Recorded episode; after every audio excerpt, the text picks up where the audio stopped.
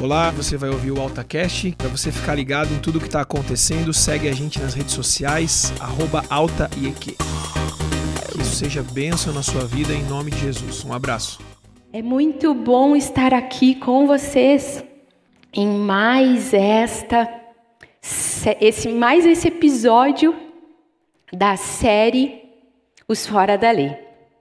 Eu creio que Jesus tem falado com a gente. Quem aqui está conseguindo acompanhar desde o primeiro episódio? Muito bom, né, gente? Deus tem dado umas cajadadas, mas a gente está ouvindo e a gente volta. Porque é isso que a gente quer. Estarmos submissos àquilo que o Senhor tem para fazer a nós. E hoje o nosso tema, não boto fé. No primeiro episódio, pastor Eliel nos instigou a sair da superficialidade. Então, eu vou compartilhar aqui para você que já tem acompanhado, para você que está chegando hoje, o que, que já rolou aqui em review da nossa série.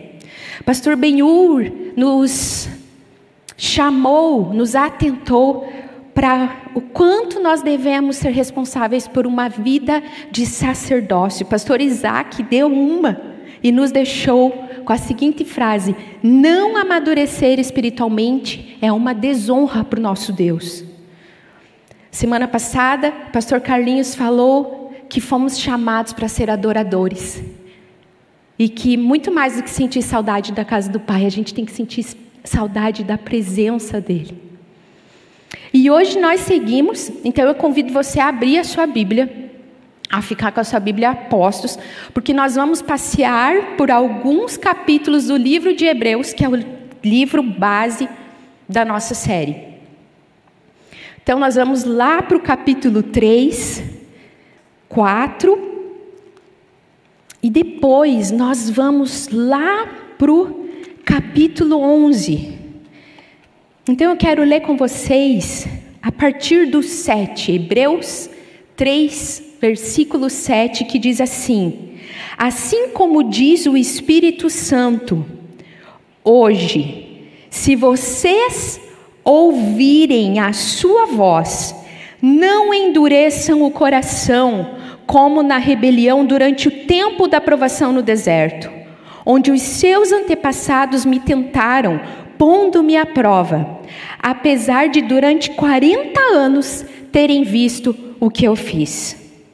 Por isso fiquei irado contra aquela geração e disse: O seu coração está sempre se desviando, e eles não reconheceram os meus caminhos. Agora nós vamos para o 15. Por isso é que se diz: Se hoje vocês ouvirem a sua voz, não endureçam o coração como na rebelião. Então, aqui o pastor Carlinhos já frisou sobre esse tema na semana passada, mas eu entendo que o autor dos Hebreus não nos quer deixar esquecer sobre o cuidado que nós devemos ter com o nosso coração. Veja, aqui nós somos comparados àquele povo lá de trás. Que povo? Gente, vamos lembrar um pouco da trajetória do povo de Israel. O povo de Israel foi tirado do Egito com a forte e poderosa mão do Senhor. Deus quebrou o jugo do povo e o tornou livre. Deus desbancou todas as divindades do Egito, abriu o mar vermelho, fez cair maná do céu enviou codornizes para alimentar o povo. Não permitiu que suas vestes e suas sandálias se desgastassem. Deus enviou coluna de fogo para aquecê-los e iluminar o caminho à noite. Durante o dia, uma nuvem para refrescá-los. Deus derrotou diante deles, naquele caminho, cada um dos adversários que eles iam encontrando. E Deus manifestou sua glória de forma incrível. Foi só isso que aquele povo viu. E mesmo assim, o autor aos Hebreus diz que esse povo endureceu o coração. milagre após milagre, cada uma das necessidades supridas. E a despeito de tudo isso, o povo de Israel se revoltou contra Deus.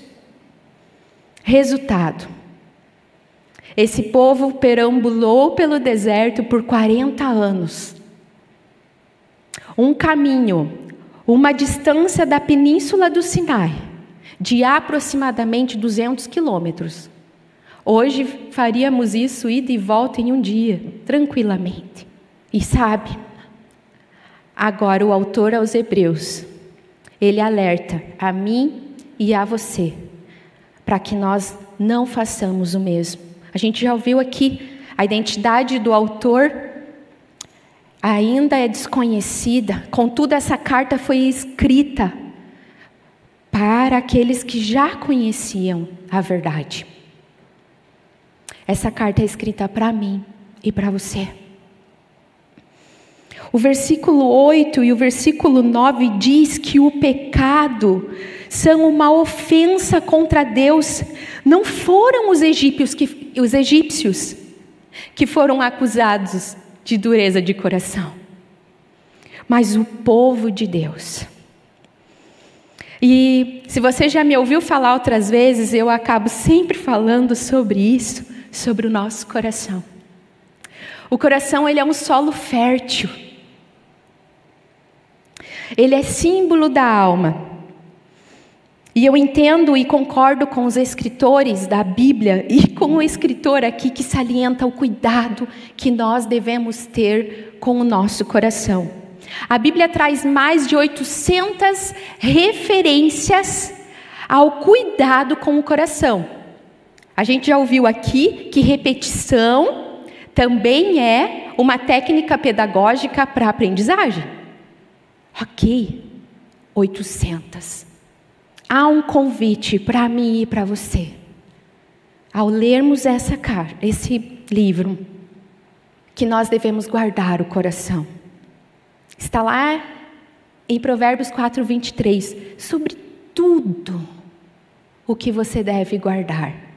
Guarde o coração, imperativo. Verbo no imperativo, ordem. Quem deve guardar o meu coração? Eu. Eu cuido do meu coração, você cuida do seu coração. A, a Bíblia diz em 1 Reis que Salomão foi um cara com uma sabedoria fora do comum. E ele está afirmando aqui.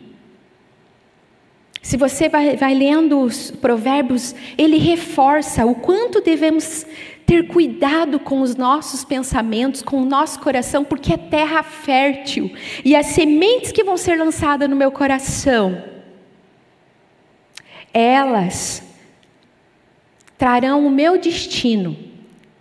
E essas sementes vão pulverizar quem está por perto. Provérbios 23, 7 diz: Como pensa na sua alma, assim é o que estava na mente desse povo. Como eles chegaram nesse ponto? Não é difícil, queridos. Nós somos muito reclamões, eu falo por mim. Nós tendemos a ver o que deu ruim, mas como a gente demora para compartilhar o que deu bom? Quer ver? Tem aquela máxima: notícia ruim chega rápido. Não é? É, né? Mas como nós tendemos a olhar para aquilo que está ruim em nossas vidas? Nós precisamos estar em alerta. Nós precisamos cuidar daquilo que abrigamos em nosso coração. Eu concordo com Maxwell Maltz, um psicólogo que diz que os pensamentos que são dirigidos pelo nosso coração, são o piloto da nossa alma. Nós convidamos pensamentos, sabia? Mas também temos que adquirir o hábito de expulsar pensamentos. Nós temos o domínio. o autor segue e o versículo 12 e o versículo 14 ele diz que eles duvidaram das promessas de Deus. Quantas promessas já nos foi entregue? Quanta coisa a gente viveu. Gente, nós estamos no dia 90 e pouquinho do ano. Quanta coisa, quanta conferência, quanta pregação, quantas ministrações nós já vivemos e o Senhor já falou. E quantas que a gente já esqueceu? O autor nos diz que nós devemos seguir nesse cuidado. Vigiar continuamente. E como nós fazemos isso? Na sequência, eu quero ler com vocês Hebreus 4, versículo 12. Pois a palavra de Deus é viva e eficaz e mais afiada que qualquer espada de dois gumes. Ela penetra até o ponto de dividir a alma e o espírito, juntas e medulas, e julga os pensamentos e intenções de coração. Nada em toda a criação está oculto aos olhos de Deus. Tudo está descoberto e exposto diante dos olhos da quem daquele a quem devemos prestar contas. Essa palavra é comparada com uma espada. Por que será que o autor resolveu comparar essa palavra com uma espada? Épico, né? muito louco. Essa espada não está afiada. Mas uma espada afiada de dois gumes é porque ela corta dos dois lados. Então, o intuito de uma espada é penetrar de tal forma que ela destrua tudo que ela encontre. E com muito treino, é possível se é possível matar com uma única espadada. O autor compara essa palavra com uma espada. Porque essa espada, ela consegue dividir a, ela consegue penetrar na alma e no espírito. Eu não sei se alguém aqui já fez o teste PCR para o Covid. Alguém perguntou para mim, eu fiz um teste rápido, um teste desse, e alguém perguntou para mim, qual é a sensação? Eu falei, a sensação é que ele toca na alma. E quando ele toca na alma, o técnico ali puxa. Nós não vemos a alma o espírito, mas a palavra de Deus, ela é comparada, porque quando ela penetra, ela divide a alma e o espírito juntas e medulas Queridos, essa palavra, essa palavra esquadrinha os nossos pensamentos. Essa palavra esquadrinha o nosso espírito. E por que? E qual texto mais nós encontramos uma espada? Onde mais na Bíblia nós vemos essa palavra sendo comparada com uma espada. E aí? Vamos lá, gente. Efésios 6 aí, Bia. Estamos ligados. Efésios 6. O que, que o texto diz de Efésios 6? A armadura espiritual. E eu quero ler com vocês Efésios 6, versículo 10. Finalmente, fortaleçam-se no Senhor e no seu forte poder. Vistam toda a armadura de Deus para poderem ficar firmes contra as ciladas do diabo, pois a nossa luta não é contra seres humanos, mas contra os poderes e autoridades, contra os dominadores deste mundo de trevas, contra as forças espirituais do mal nas regiões celestiais. Por isso, vistam toda a armadura de Deus para que possam resistir no dia mal e permanecer inabaláveis, depois de terem feito tudo. Assim, mantenham-se firmes, cingindo-se com o cinto da verdade, vestindo a couraça da justiça, tendo os pés calçados com a prontidão do evangelho da paz. Além disso, usem o escudo da fé, com o qual vocês poderão apagar todas as setas inflamadas do maligno, usem o capacete da salvação e a espada do Espírito, que é a palavra de Deus. Orem no Espírito em todas as ocasiões, com toda oração e súplica, tendo isso em mente, estejam atentos e perseverem na oração com todos os santos. Essa palavra é arma de guerra. Nós estamos em guerra. E somente prontos com essa espada em mãos é que nós vamos vencer. Quando ocupamos a nossa mente nos alimentamos dessa palavra, é isso que ocupa os nossos pensamentos, é nela que nós guardamos o nosso coração. Mas essa Bíblia, essa, essa palavra de Deus, a Bíblia é tão poderosa assim. Te convido a pensar comigo. Para você que é fã de Marvel. Uhul. Pense em algo poderoso.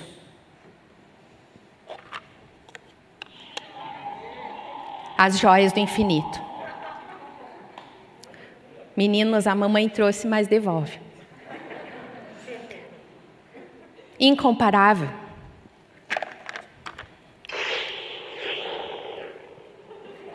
Machado do Thor. Sempre há algo que tenta conotar poder. Gente, não precisa voltar para o passado. Não precisa lá juntar todos os Vingadores, tal, pá, vamos pegar o Thanos. Não precisa. O poder está aqui na nossa mão e a gente não usa. Falando em poder, falando em espada, eu louvo a Deus porque esse texto ficou sobre mim, na divisão. Glória a Deus, louvado seja Deus. Hebreus 12, 11. Esse texto carrega alguns exemplos de heróis da fé, mas antes disso ele fala sobre fé. Para alguns estudiosos, e teólogos, esse é um dos textos mais grandiosos da Bíblia. E ele é o único texto, o Hebreus 11, versículo 1, é o único texto que traz uma definição de, pé, de fé na Bíblia toda. E o que é fé? Vamos lá, vamos ler junto, Hebreus 11, 1. Bora lá? Ora, a fé, aquilo que esperamos, e a prova das coisas que não vemos. Dois. Pois foi por meio dela que os antigos receberam bom testemunho. Pela fé entendemos que o universo foi formado pela palavra de Deus, de modo que aquilo que se vê não foi feito do que é visível. Vamos até aqui. Gente, isso é fé. A gente consegue decorar o versículo 1 e sair falando o que é fé, a gente declara ele rapidinho. Mas o que é viver em fé? A fé é a confiança inabalável de que um dia Deus cumprirá todas as suas promessas e profecias. Nós não vemos o próprio Deus, nós não vemos o Senhor Jesus assentado à direita de Deus Pai, nós não vemos o céu, não vemos o Espírito Santo, mas sabemos de tudo isso porque o Deus invisível se revelou a nós em Sua palavra e em Seu próprio Filho quando ele se fez carne. Porque Deus falou, nós cremos. Porque Deus prometeu, nós confiamos.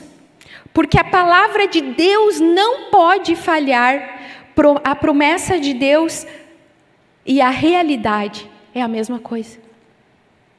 Promessa de Deus e realidade é a mesma coisa.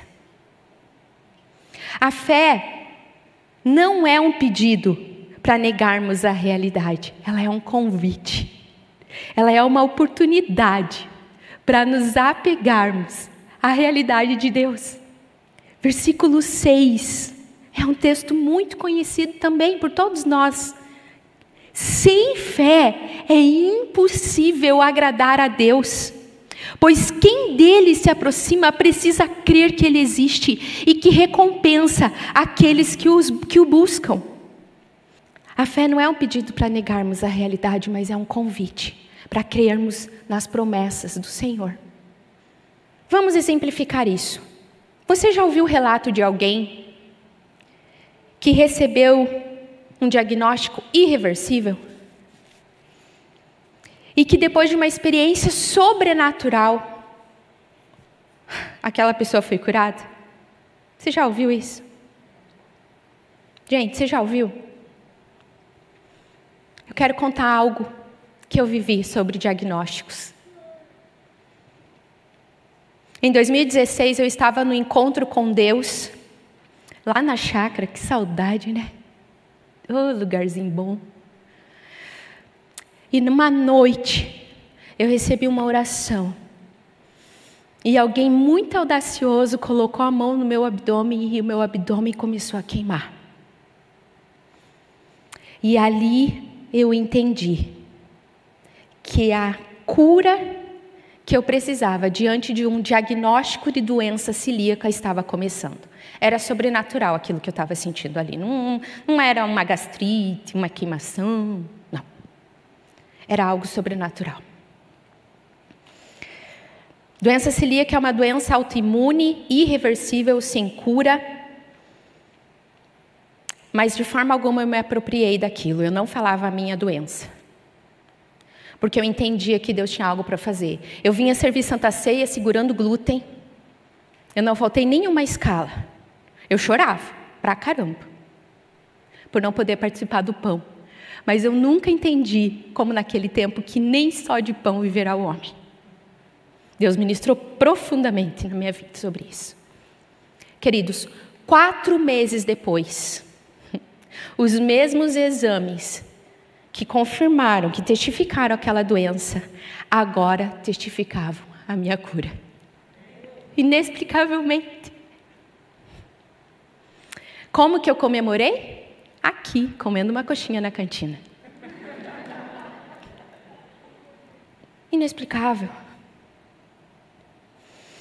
O meu corpo ainda carregava as marcas da infertilidade quando eu conheci os meus filhos, o milagre por meio da adoção pela boa, perfeita e agradável vontade de Deus.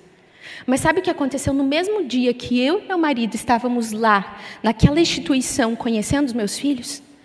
2012, ano bissexto, 366 dias do ano, no mesmo dia, na mesma hora, minha mãe estava num consultório do oncologista, recebendo o diagnóstico do que, que era aquilo na mama dela. Mesmo dia, mesma hora. Foi um câncer, mas ela não estava nem aí, ela pulava de alegria porque os netos dela chegaram no mesmo dia. Ela se tratou, a igreja intercedeu. Fé. E apesar de todo o prognóstico ruim, porque a minha mãe já tinha perdido a sua irmã aos 42 anos para o câncer, a minha mãe foi completamente curada. E ela está aqui. Olha lá ela lá, dá tchau, mãe. Limpa sem nenhum vestígio da doença, sem radioterapia.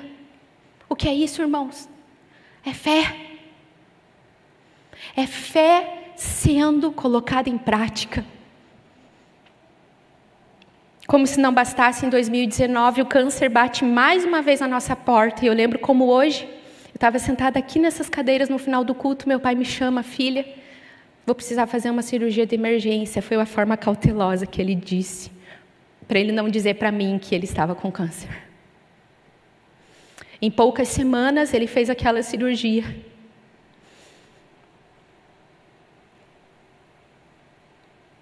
Deus agiu de uma forma na mesa cirúrgica, irmãos, que foi precisa, foi no dia certo.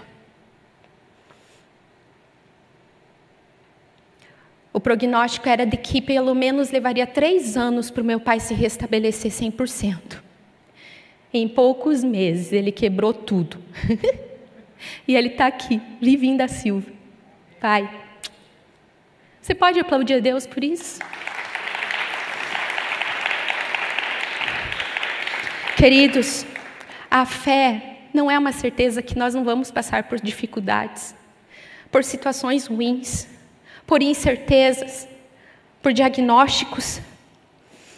Mas sabe, pela fé, diante de tudo aquilo que nós estamos enfrentando, pela fé nós avançamos, pela fé nós servimos, pela fé nós caminhamos. A palavra de Deus diz para nós vivermos um dia de cada vez, basta cada dia o seu mal. E nós nos apropriamos de diagnósticos, nós nos apropriamos de decretos, nós nos apropriamos daquilo que falam para nós e terminamos em nosso coração. Essa palavra nos convida para vivermos pela fé. Que decreto você recebeu? Que diagnóstico você recebeu? Essa não é a palavra final de Deus sobre sua vida.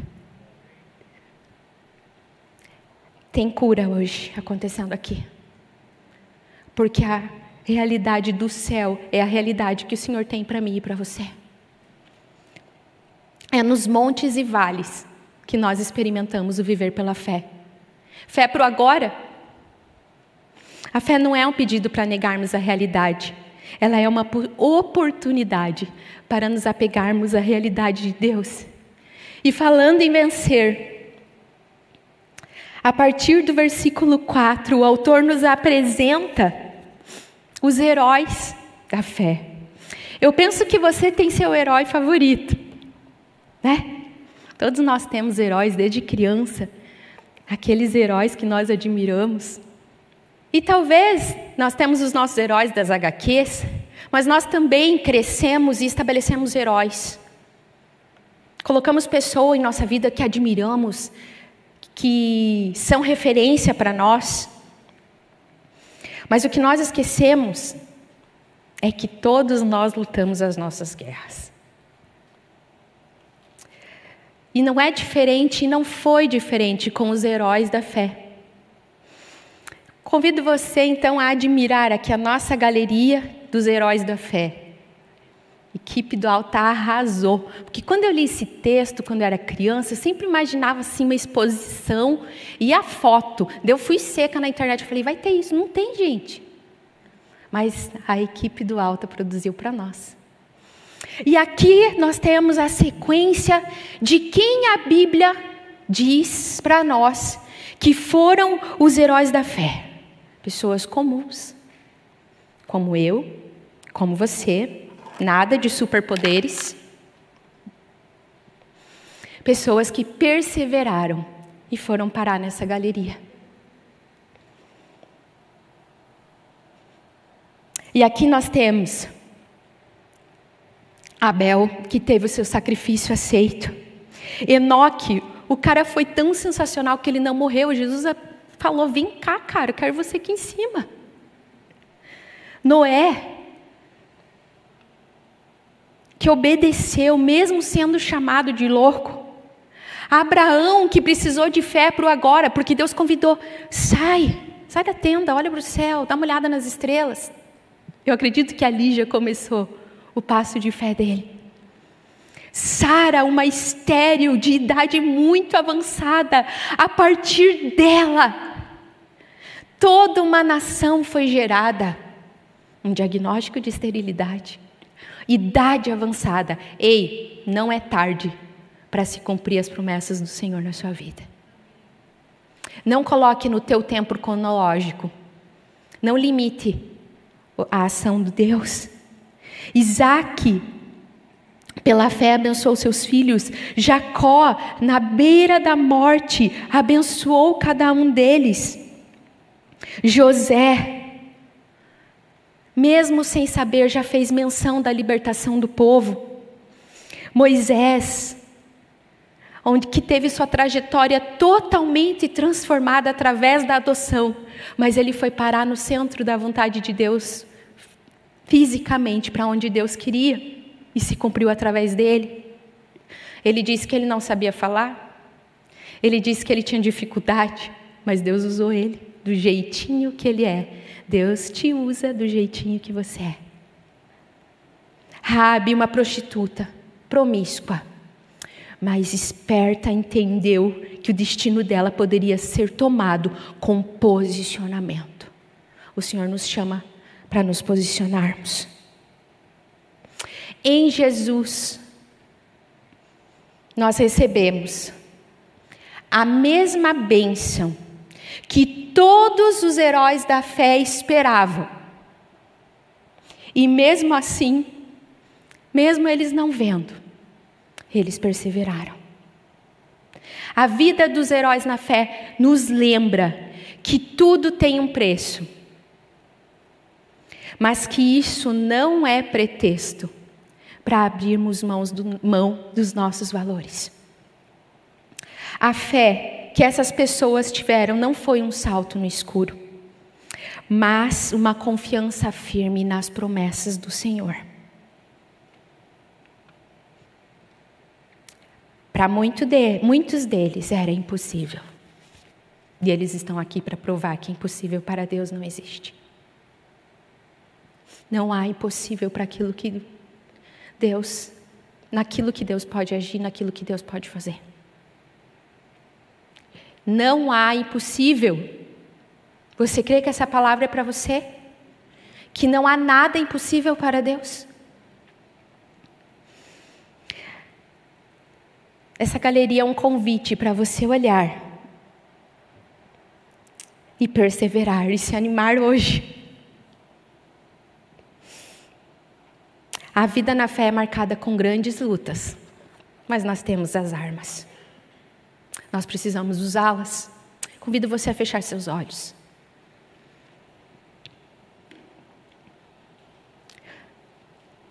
Somente perseverante nós também poderemos entrar na lista dos heróis da fé. Não é por mérito, é por fé. E se você está pensando assim, ah, eu estou desanimado, eu não consigo, deixa eu falar uma coisa para você. Você tudo pode, porque a tua força vem do Senhor. Você está no lugar da onde emana graça sobrenatural. Aqui é o lugar para você chorar. Aqui é o lugar para você dizer: Deus, para mim deu, está difícil demais. Ele nos trouxe aqui para nos fortalecer na fé. Mas sabe, é preciso posicionamento. Talvez você já está pensando assim: é, eu preciso mudar. Posicionamento Primeiro é na mente, depois no coração, na alma, e então em ações. Fique em pé, por favor.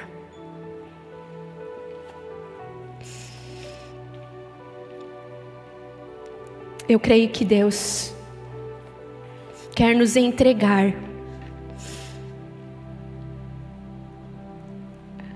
renovo na fé. A gente pergunta tantas vezes: Deus, como que eu posso te agradar? A gente leu aqui que sem fé é impossível agradar a Deus.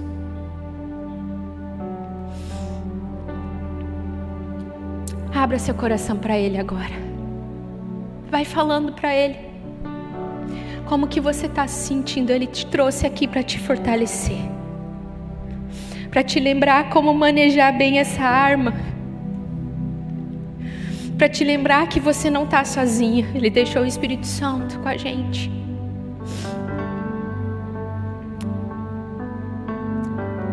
Adorar. Depois o pastor Carlinhos vai orar com a gente.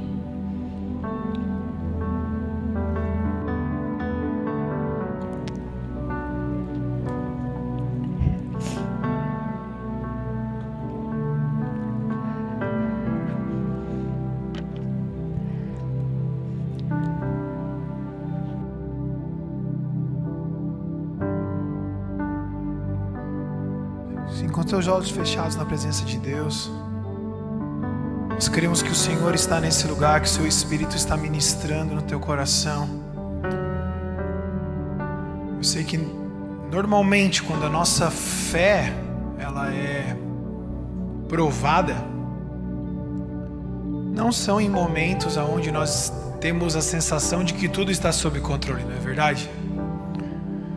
São momentos onde nós percebemos que as coisas não estão sob o nosso controle. E a verdade é que elas nunca estão.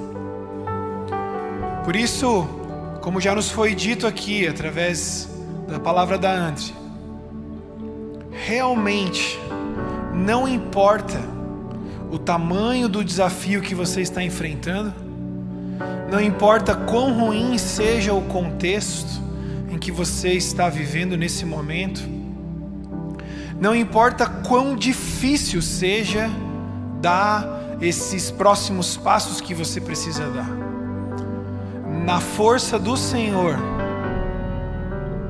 na força do Senhor e por, por causa daquilo que o Senhor colocou, por causa daquilo que o Senhor nos fez, tudo é possível ao que crê. Por isso, eu quero que você apresente diante do Senhor qual é essa causa? Talvez isso tenha a ver com algo que o Senhor mandou você fazer. Talvez isso tenha a ver com o seu ministério, com o seu chamado. Talvez isso tenha a ver com alguma enfermidade que está assolando você alguém da sua família. Talvez isso tenha a ver com alguém que você precisa abençoar, fazendo algo para essa pessoa. Talvez isso tenha a ver com algo que você precisa liberar para que você possa então ir para um outro momento, um outro estágio, uma outra estação da tua vida. Seja o que for, o Senhor já conhece. Mas ouvindo sobre fé hoje, a impressão que eu tenho é que algo precisa ser feito a partir de nós. O Senhor nos dá todas as ferramentas. O Senhor nos dá a sua palavra, o Senhor já afirmou, o Senhor já abriu o caminho. Mas nós precisamos então trilhar por esse caminho andar por esse caminho. Nós vamos fazer isso em oração agora.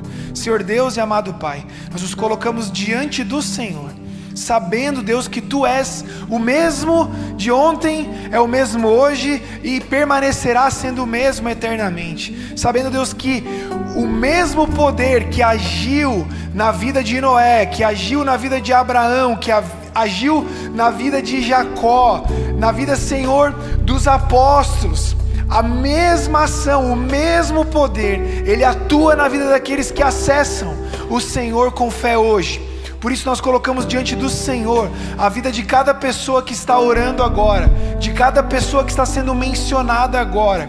Deus, nós oramos porque o teu poder é maior que qualquer enfermidade.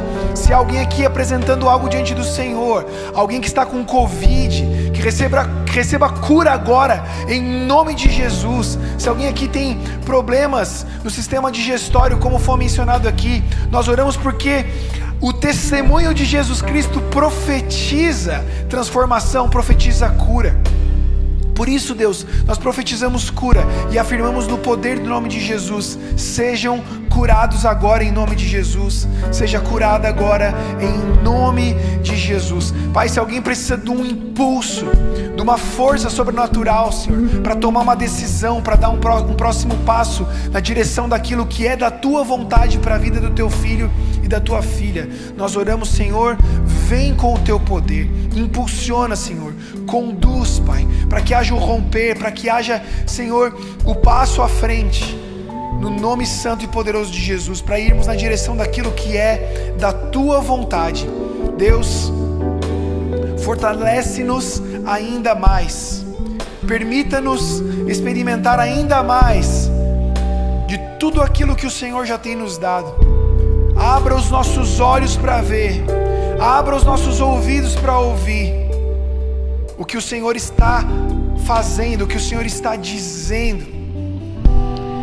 Deus, como foi mencionado aqui na pregação, que o nosso coração, que o nosso coração esteja completamente aberto e ao mesmo tempo completamente entregue nas tuas mãos.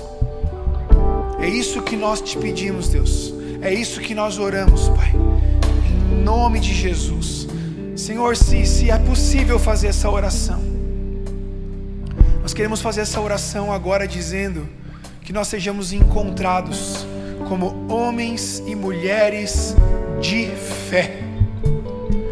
Senhor, se isso, se é possível orar dessa forma, Pai, se é isso que o Senhor tem para mim, se é isso que o Senhor tem para os teus filhos e filhas que estão acompanhando a gente online e que estão aqui, Senhor, no templo agora. Nós fazemos essa oração, sim, que nós sejamos encontrados como homens mulheres de fé, que a nossa vida inspire outras pessoas a viverem por fé, que as nossas ações demonstrem que nós cremos no Senhor acima de todas as coisas e que as nossas decisões mostrem que nós temos fé em Jesus Cristo, Filho de Deus. No nome santo e poderoso de Jesus. Amém.